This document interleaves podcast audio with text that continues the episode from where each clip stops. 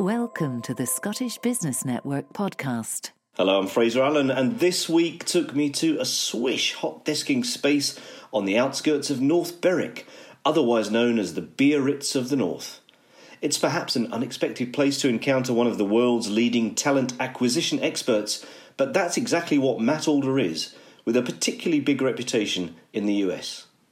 An early adopter with a love for technology, he found himself working in the recruitment sector just as it was being disrupted by the internet. It was a perfect space for him, and after gathering a wealth of agency experience, he became an independent consultant, steering talent acquisition professionals through the brave new world of digital technology, seemingly always one step ahead in identifying new trends and innovations. Key to his success has been an extraordinarily popular podcast series, which has so far racked up more than three quarters of a million listens and has been commercialised to the extent that it is now the main part of Matt's business. Let's find out more. Matt Alder, you're a talent acquisition and innovation consultant, a content marketing strategist, and the brains and voice behind a podcast called The Recruiting Future, which is massive, particularly in the United States. But first question what did you want to do when you left school? When I left school, I wanted to be an actor. Really? Yes, I wanted to be an actor, and I was convinced I was. Uh, I was convinced I was going to be. So, um, you know, many years later, I find myself in talent acquisition. So, not quite sure what, what went wrong, but um, but I was, uh, you know, I was fairly set that that's what I was going to do. Any flickering f- flame of ambition there, amateur dram- dramatics or anything like that? No, not really, not really. Um, I did, uh, I did drama at university, and I, I kind of loved doing it. But I think um, by the end of university, I was, uh, I was, I was sort of over, I was over that. Um, Right, okay. And no, I don't, I don't think I've really done anything since. I do a lot of, I obviously do the podcast, and I do a lot, Hmm. of, a lot of public speaking. So, um, you know, that gives me the attention that I crave. Sure, there is a link Now. between the two. You've, you've got a voice that I can imagine working quite well on the stage, so maybe there is some link going back to those kind of Yeah, well, ambitions. I used to, you know, when I was like 19 or 20, I used to do a lot of Shakespearean acting. So, uh, you know, that's Wow. when I was working Yeah. on uh, working on my voice. So, uh, so yeah, so it was uh, um, a long held ambition, but I think uh, um, the exposure to the realities of what it actually meant, uh, uh, you know, was was enough to was enough to finish it off, and I'm uh, I'm very happy with what I've uh, Right. what I've done instead. Yeah. So, what was life like growing up, and, and where where did you come from originally? So um, I am very nomadic. I'm originally from Cornwall, um, which is a very long way from Scotland. Um, and uh, I lived in Cornwall until I was about eight, and then my parents moved to Kent. So um, I spent most of my formative years on the Kent coast, and uh, you know that was uh, that was good. So. Um, formative years on the Kent coast, and then I uh, went to university in Winchester. So, um, up until uh, this point of my, up until a few years ago, my life was uh, very much centered around the south of England. Okay, yeah. And when you were at Winchester, you, you did drama, as we, as we know, as we know, did English as well. Where were you most likely to be found at the university campus? In in the bar, in the library, on the sports field? I would be lying if I didn't if I if I said it wasn't the bar because it was the bar. Um, I'm not sure I ever found the library, but there, I'm I'm told uh, on great authority that there was one. Uh, but I used to play a lot of hockey as well, so Right. um, I did a lot of sport. But actually, um, other than the bar, I was mainly found on the stages uh, doing uh, you know doing various drama productions and um, um, and things like that, um, and getting involved in student politics and uh, you know, Okay. hanging around Yeah. uh, and being part of the being part of the student union. So, what, what was the plan when you when you left university? Can't say I had much of a plan. Mm. Um, I knew I didn't want to be an actor, so that was uh, that that was that was part of it. Um, I also graduated during uh, quite a big recession, so I think uh, when we all sort of uh, started our courses, there was a sense that there were lots of graduate jobs around, and we'd all you know move into um, some amazing graduate training scheme and uh, start our career that way. And then when uh, uh, we came to graduate, there were there were no gra- graduate jobs around. So you know, me and sort of lots of my peers, we sort of um, you know stumbled into careers. So I had a few sales jobs. Um, was very very determined that I was going to move to London. Um, Found a sales job in London and uh, moved there. Mm-hmm. So you're at the of- Guardian, is that right? Yes, I Yeah. was. I did a, I did a couple of um, uh, horrible cold calling telesales jobs Hmm. before I joined the Guardian, but uh, but yeah, I, that, that's the first job I like to remember um, that, that I had, and that was a that was a phenomenal place to work. Um, it was a very long time ago, and I'm still in touch with uh, a number of people Oh, really? when I worked there. Yeah. We sort of Oh. remember it very, very, very fondly. Mhm. Um, But you did, a life in sales long term wasn't wasn't for you clearly. Uh, no, I mean, I I did sort of, uh, you know, I had a sort of sales aspect to my career for a really, really long time, but I, um, I really wanted to, I really wanted to work in an ad agency, um, and I think that. Um, that that was probably you know my first proper ambition. Once I got into the got into the workforce, I had a few friends who were working in ad agencies, and um, um, that's kind of what I really that's what I was sort of really wanted to really wanted Right. to do Yeah. for whatever reason. but but uh, and you did do that, didn't you? But prior to that, you ended up spending quite a long time at a recruitment agency. Yeah, Yeah. Um, I worked for a company called TMP, which actually was a recruitment advertising agency. Um, Ah, okay. So Yeah. I got into this whole recruitment talent acquisition malarkey completely by accident. Um, I just wanted to work. Um, I wanted to work in advertising. Hmm. I round about the time that I was making those moves in my career, someone had invented the internet, and the internet was becoming uh, well, the internet had been invented before that, but the internet was becoming um, a business tool in a number Hmm. of industries. Um, uh, straight after I worked for the Guardian, I worked for a photography company that was owned by Bill Gates that was all about distributing um, photography on the internet, and uh, I used to run the team that sold photography to that ad agencies. Corbis? Corbis. I yeah, didn't that's realise right, there was a Bill around. Gates connection there. Yeah, no, he's. I think I can't remember whether he still owns it or not, but he set Right. it up. Um, I think he originally set it up as the idea was that he wanted to um, sell flat screens to people's houses where they could have a selection of, Okay. um, you know, uh, paintings and, and landscape photography that kind of that kind Hmm. of changed, which. You know, seems quite quaint now, all these years on, but it was kind of a cutting edge thing. So he went around gathering rights to digital rights to all of these um, all of these images, and then eventually um, it just became kind of a photographic agency like any other one. Um, but the the internet thing was a kind of trigger for me, and um, I wanted to work um, in an ad agency doing an internet job, um, and um, at the time those were few and far between, and I had an opportunity to go and work for an ad agency called TMP, um, which turned out to be a recruitment ad agency, which you know I didn't really think much about at the time because I just wanted to work for an ad agency. So um, so that's kind of how I sort of ended up in that in that world Right. basically.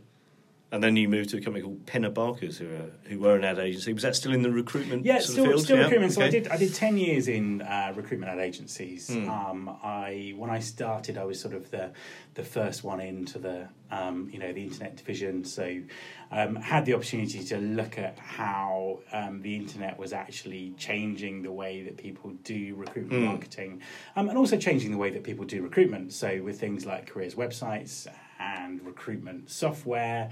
Um, you know, I was really lucky to be involved in really the development of those of those industries through that through that ten years, working with some, um, you know, working with some sort of fabulous um, some fabulous clients, basically. So, um, so yeah, that was uh, that was uh, sort of ten years at two different ad agencies.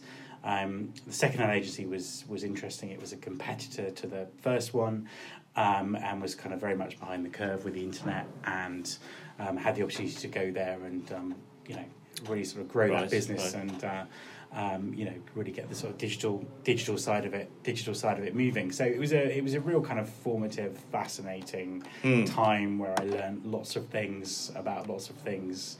Um, you know, worked worked with some really interesting um, clients. Went to some absolutely crazy parties during the dot com boom. um, you know, was there for the dot com crash and everything that came everything that came afterwards. So it was a, Yeah. it was a really really interesting time. So it sounds like kind of right time, right place in, in many respects. And you, you obviously had a natural interest and uh, flair for kind of picking up how how the internet was going to change things. Is something you've always been interested in, kind of new technology. Yeah, I think I think it's because uh, I've I've worked in industries where I've seen uh, the internet sort of. Dis- I've worked in industries that were disrupted early by the internet. Mm. So uh, photography, commercial photography, was actually um, one of the first industries to go um, mm. in terms of uh, you know to, to be disrupted digitally, mm. um, mm. and that was all happening. You know, I worked for when I was doing my sort of sales. Um, you know, my sales part of my career, I actually worked for two photo agencies. I worked for Corbis and I worked for another one as well. Um, and, um, you know, it was kind of early days of the commercial internet, but photography was the, uh, you know, was the thing because obviously it was very easy to, to share, to download mm. it, um, to pirate it, and um, you know, it, it, it, changed the way that those industry works. And I, um, you know, I, I, was kind of really fascinated by that change, by people's reaction to that change, but also by the opportunities that it gave. Um, and, uh, you know, recruitment was another industry that, um, you know, was being disrupted by was being disrupted by the internet, and it still is um, all these years later. And I, it, it's that disruptive bit that I find really interesting.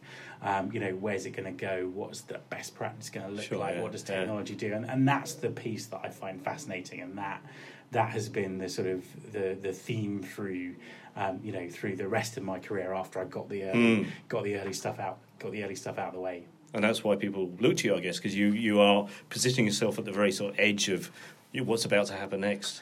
Yeah, I mean, I'm, I'm, you know, I'm always experimenting. I'm always um, trying to find great stories about what people are doing all around the world when it comes to talent acquisition and, and technology and how those mm. two things combine.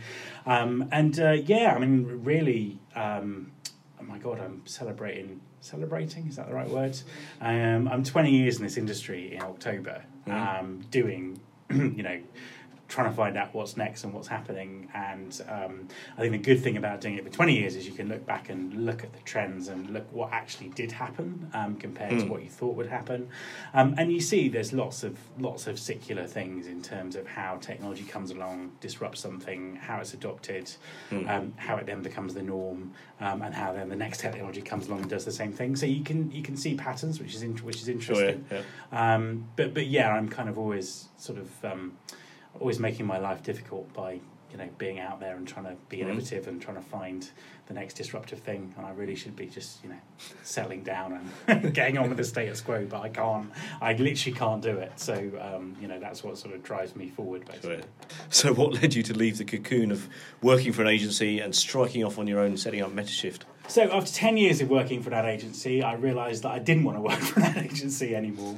Um, you know, I had, a, I had a great time in the, in the agency world or in my niche of the agency world. But um, it was kind of getting to the point where, um, you know, I was running a big team and I was a, I, I got a long way away from the clients and the actual work and I was mainly running holiday spreadsheets and arguing with people about budgets and all the things that come with you know mm. that hmm. come with big companies. Um, and uh, the financial crisis hit, and the agency I was working for. Um, was taken over by another company, and after sort of six months um, of kind of you know hanging around and um, looking at what that looking at what that looked like, um, I, I had the opportunity to I had the opportunity to um, you know to stay or to leave. I took the opportunity to leave, mm-hmm. um, and thought it was about time I did my own did my own thing on my own terms, basically. Had you always had a desire to run your own business? Um, no, I hadn't. Um, uh, I think it probably um, I hadn't.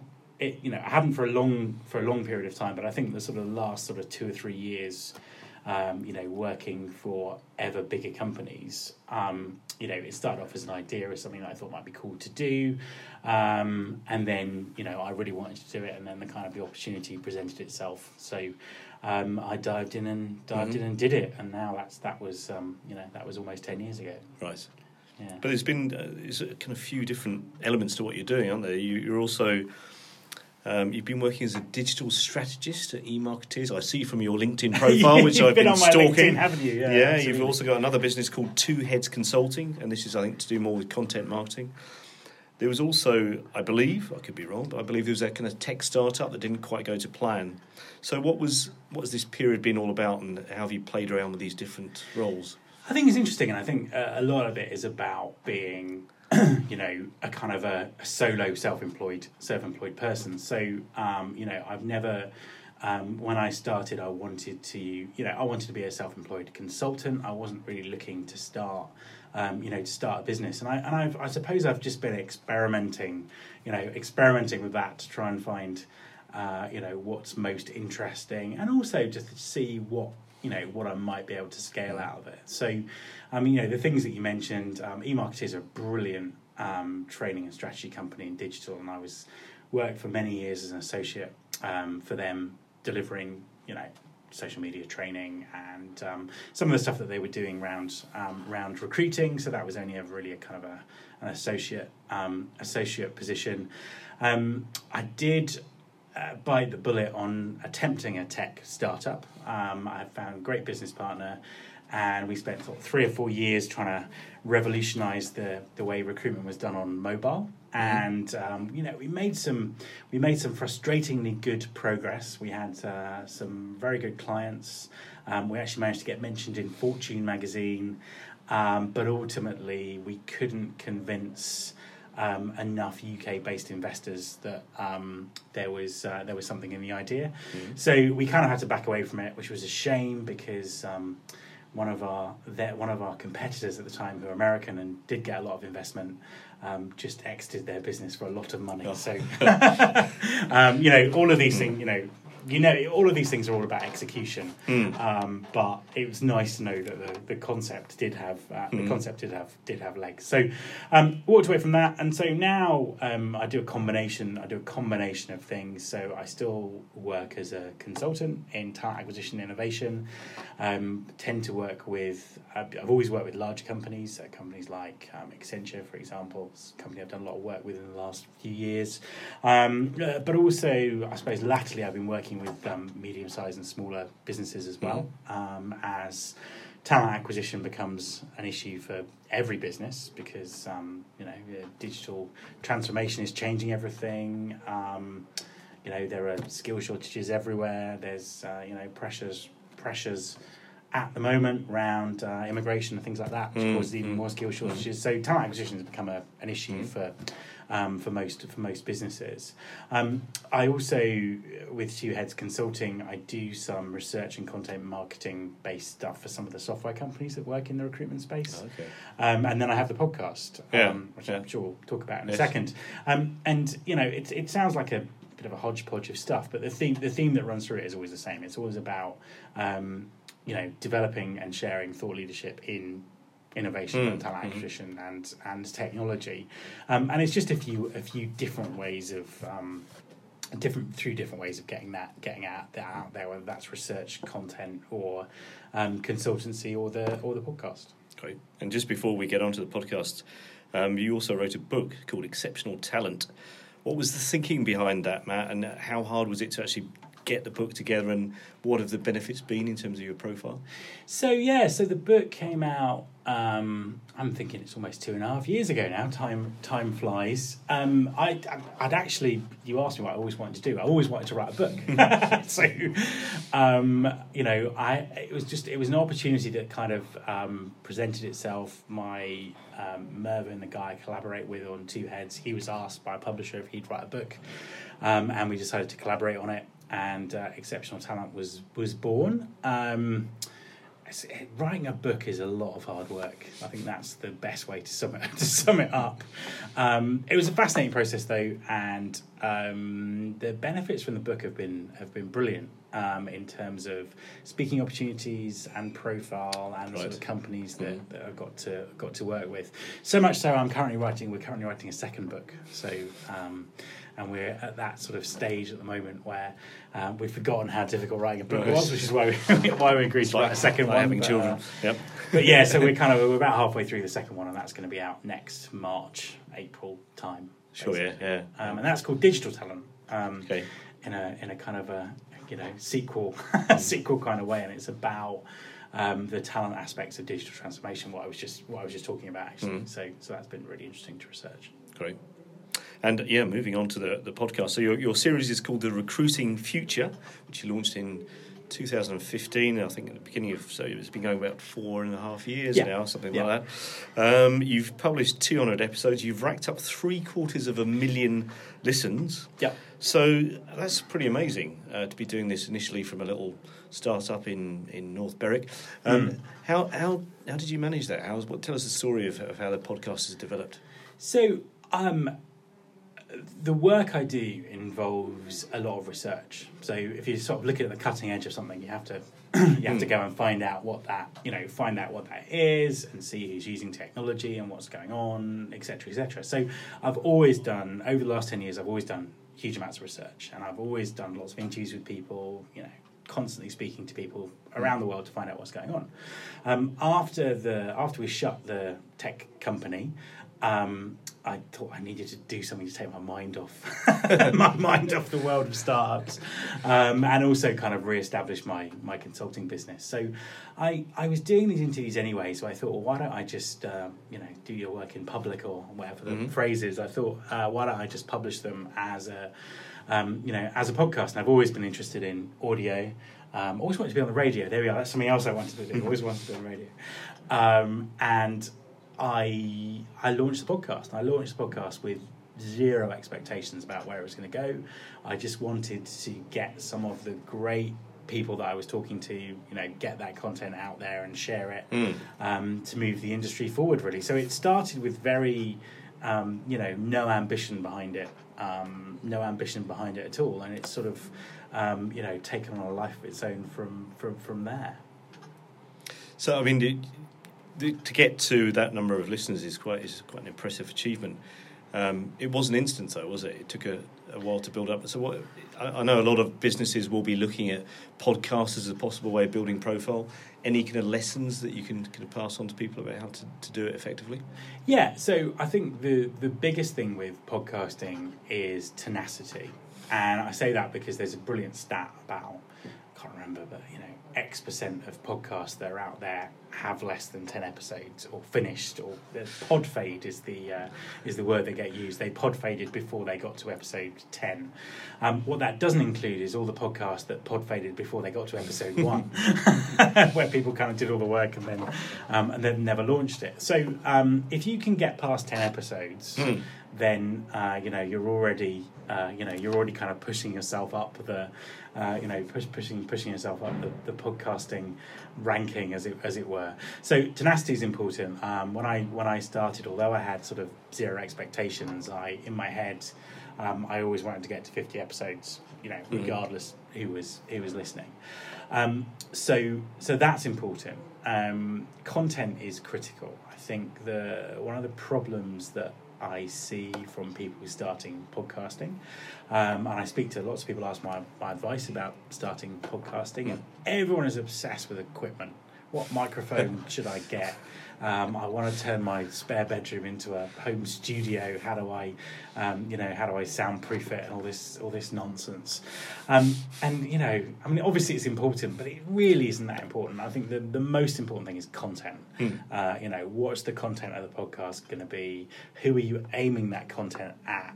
Um, and why are people going to listen to it? And I think that's the thing. And it, it, it's also it's going to evolve as the podcast, um, you know, is published and gets an audience.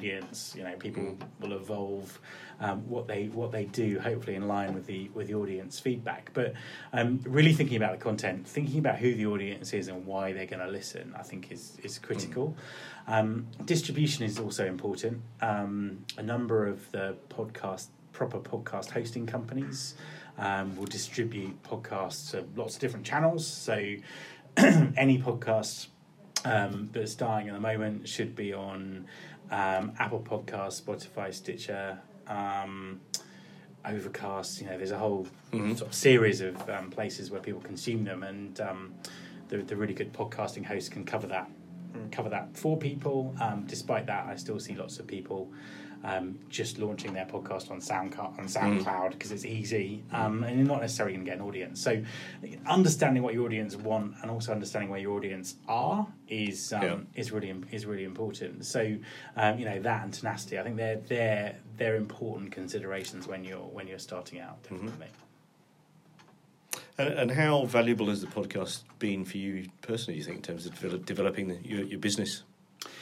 Um, j- j- incredible, absolutely. It's just been absolutely incredible for me. Um, it um, particularly in the last eighteen months, where the um, listener volume has really kind of hit a critical, um, a critical mass. So um, it's been brilliant for opening up opportunities, for raising my profile.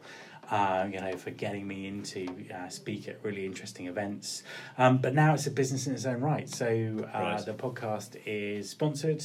Um, I do six episodes a month um, because the sponsorship allows me to spend more time on it, um, and it's fast becoming um, going from side project to my main business. Really? basically. So, um, So it's, actually, it's, it's making a profit in its own right. Absolutely, yeah, Yeah, yeah, yeah, yeah, yeah. Um, um, you know, you, well, you know, you're someone who understands publishing, so Mm-hmm. um, you know, it, it, it's kind of got that audience now where um, you know I can work in partnership with some really, you know, really great sponsors who can Mm, help me mm. produce content, and I can connect them to the audience that they're Wow. um, they're looking for. And uh, again, with no expectations of this happening, it has become a um, has become a business in its own right, which Wow. is um, which is uh, phenomenal. Yeah. So what what next? Are you going to you keep juggling these kind of three main components of your business, or plans to launch anything else, or what, what's going to happen over the next sort of three or four years? It's a good question. So, so really, over the next three, three, three, three to four years, um, I'm focusing on the podcast. So, um, I've got to the point where I've almost accidentally built a platform that I can, um, you know, that I can build a really interesting business Wow. on. Yeah. Um, you know, which is fantastic. So, um, I'm, I'm still doing the consultancy because the consultancy helps me ask the right questions on the podcast because the consultancy really helps me understand um, what it is my target audience want to know and the problems that they've got. Um, and that means I can get the right guests and ask the right questions. Um, so that's you know that that's great um, and the research is interesting. But but really um, you know I could see the podcast becoming you know, becoming my main business and I'm really interested in terms of how I can how I can develop that moving forward so that's growing the audience um, it might be moving into live events. Um, you know, there's a number of um, there's a number of kind of options on the table now, which I'm sort of um, kind of kind of exploring and you know looking for the right partners to work with and um, Wow. really really thinking about. So yeah, hopefully that the next three or four years is going to be about developing, um, you know, developing developing that platform.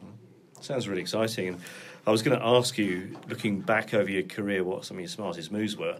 Presumably, well, obviously, starting the podcast was, even if it didn't seem like a massive thing at the time. Yeah, so I think I, you know, I, I think the two smartest moves were um, moving into the internet um, when I did, um, you know, spotting the potential of it because I moved into it before the dot com boom happened. So um, not long before, but just before.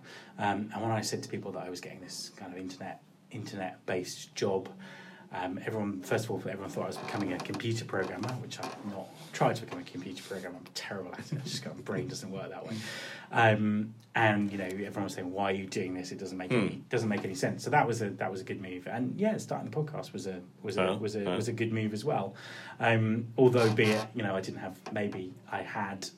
Um, a lot of expectations about what moving in the, int- into the internet would do for my career with the podcast. I didn't necessarily have those expectations, Oh, yeah, but it's turned out um, turned out pretty well so far. And looking back, any things you wish you hadn't done or you do differently? Probably low. Probably low. Professionally speaking, of course. yeah. Oh, of course. I don't Yeah. know what else you meant. Um, yeah, professionally speaking, I. It's interesting because I think there were probably times. Um, so I worked in talent acquisition for twenty years. Um, there have been times in that twenty years where I wish I'd perhaps moved out of it and, um, you know, gone into gone into another area that was perhaps less niche. Um, but now I'm kind of at the stage where I'm glad I didn't. So I think all the things that I'd sort of, all the regrets that I'd sort of list um, previously, I look at where I am now, and they've actually all contributed to um, the position I'm in at the moment, which is, um, you know, which is great. So um, you know, I've probably got some things that I still regret, but actually, the, the, the main things that I would think about have actually, you know, have actually led on to things that have been pretty good. So, um, I'm going to say no, no, regret, no regrets. Yeah. Exactly. Yeah. And you're uh, you're also an honorary Scot now. You're a member of the Scottish Business Network. You yep. you settled in North Berwick with your wife and your and your son. What do you enjoy about life here in East Lothian? Um, life is fantastic. So my wife is from North Berwick originally. Um, so uh, that's why we moved here and she moved back here. Um, I absolutely love living in Scotland. Um, I lived in London for 20 years, and living in Scotland is obviously um, you know, a lot less hectic. The scenery is a lot better. The people are far more chilled out, um, and these are all good things. But also, I think the other thing about Scotland, and maybe the thing that surprised me the most, is just the um, you know the amount of opportunity in business and the amount of um, uh, you know investments going into sort of new technologies and new types of industries and um, you know it feels like a pretty exciting time to, to sort of be in Scotland and that's why I like being a member of the um, Scottish Business Network and uh, you know really sort of staying in touch with uh, you know with what's going on up here. That's a great way to wrap it up. Matt Alder, thank you very much. Thank you. You can see how Matt would work well on the stage. He's got a great voice for theatre and for podcasting, and it would be fantastic if this podcast achieved a fraction of his impact. We fully intend to, though. Ambitious plans lie ahead for the months ahead. In the meantime, I'll be back in a fortnight. Bye bye. To find out more about the Scottish Business Network, simply visit sbn.scot.